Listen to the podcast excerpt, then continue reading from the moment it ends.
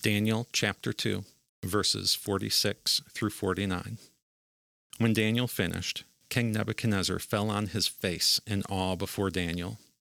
He ordered the offering of sacrifices and burning of incense in Daniel's honor. He said to Daniel, Your God is beyond question, the God of all gods, the master of all kings, and he solves all mysteries. I know, because you've solved this mystery. Then the king promoted Daniel to a high position in the kingdom, lavished him with gifts, and made him governor over the entire province of Babylon, and the chief in charge of all the Babylonian wise men. At Daniel's request, the king appointed Shadrach, Meshach, and Abednego to administrative posts throughout Babylon, while Daniel governed from the royal headquarters. And to me, this is uh, Daniel's, it, it follows right after his mic drop moment. This is Nebuchadnezzar's challenge to his wise men. Not just tell me what this dream means, but first you have to tell me the dream, then tell me what it means. And Daniel had, like the rest of the wise men, essentially a death sentence on his head. And instead of cowering, Daniel says, Well, hold on, let, let me go talk to the king.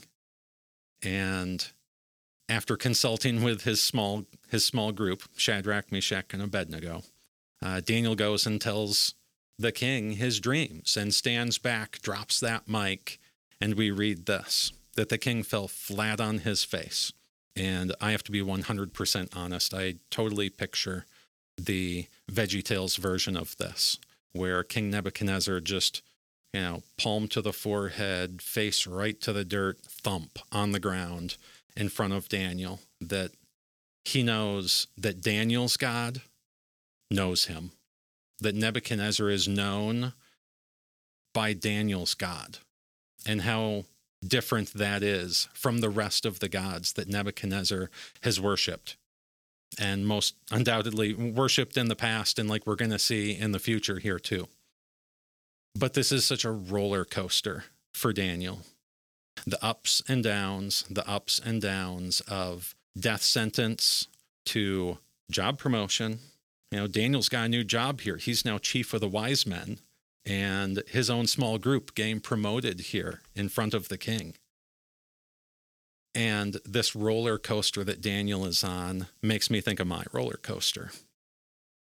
And how my wife and I started out um, 10 years ago, the roller coaster that we were riding, unbeknownst to us, the job changes, the divorces, the legal problems, the custody problems, all of the turns that uh, families uh, have to learn how to deal with, I guess, and how to live through.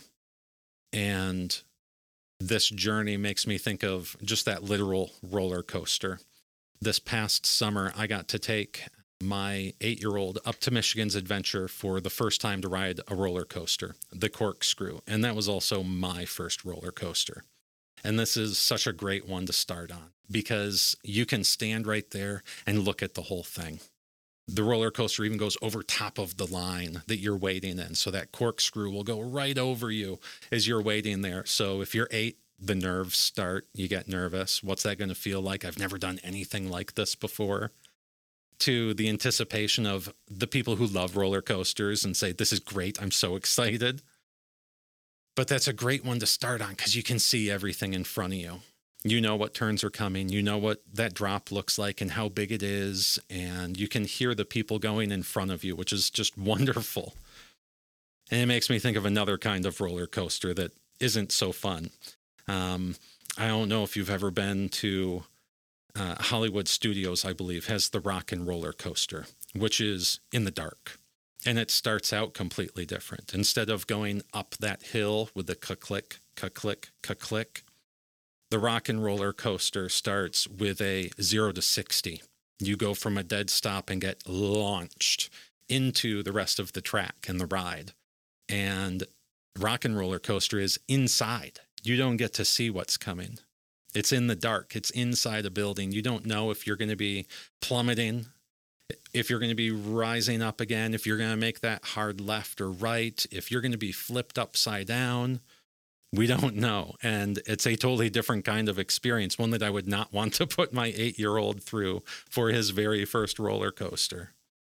But it makes me think again of my roller coaster and what that has looked like the ups and downs, the turns, the ones that I could see coming, the ones I could prepare for and know that, hey, things are going to be different.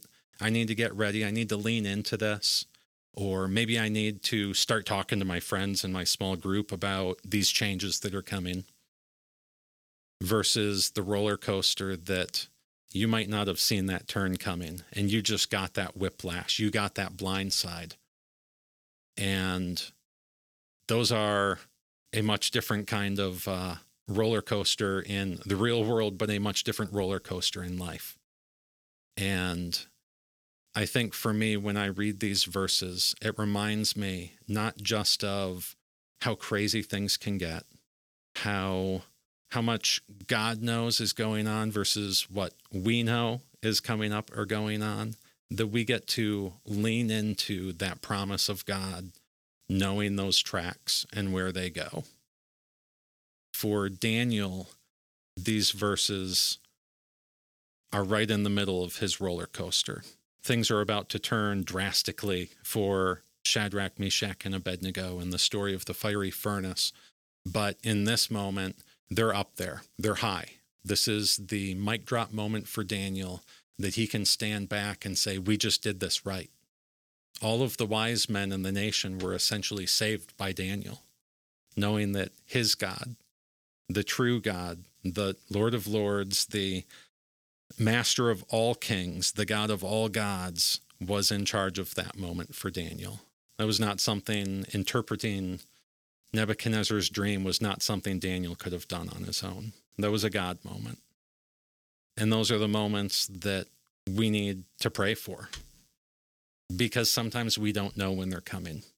Sometimes we can see them in advance and we can feel lucky about that. But other times, that blind side, we're not ready for. And all we can do ahead of time is pray for it. So let's do that. Heavenly Father, you are a great God. You are the great God. You're the God of Daniel. You're the God of Shadrach, Meshach, and Abednego. And you're my God.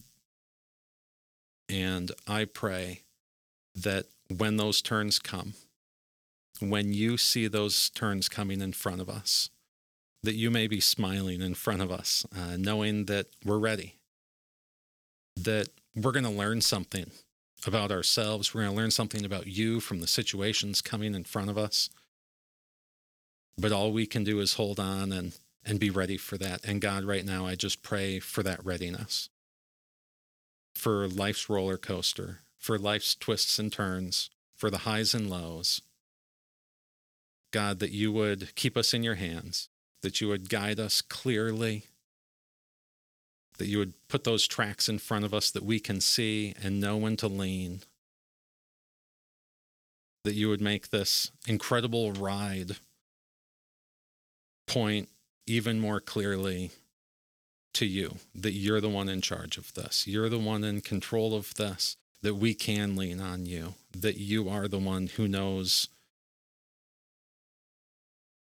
You're the one who knows whether Nebuchadnezzar knew it or not.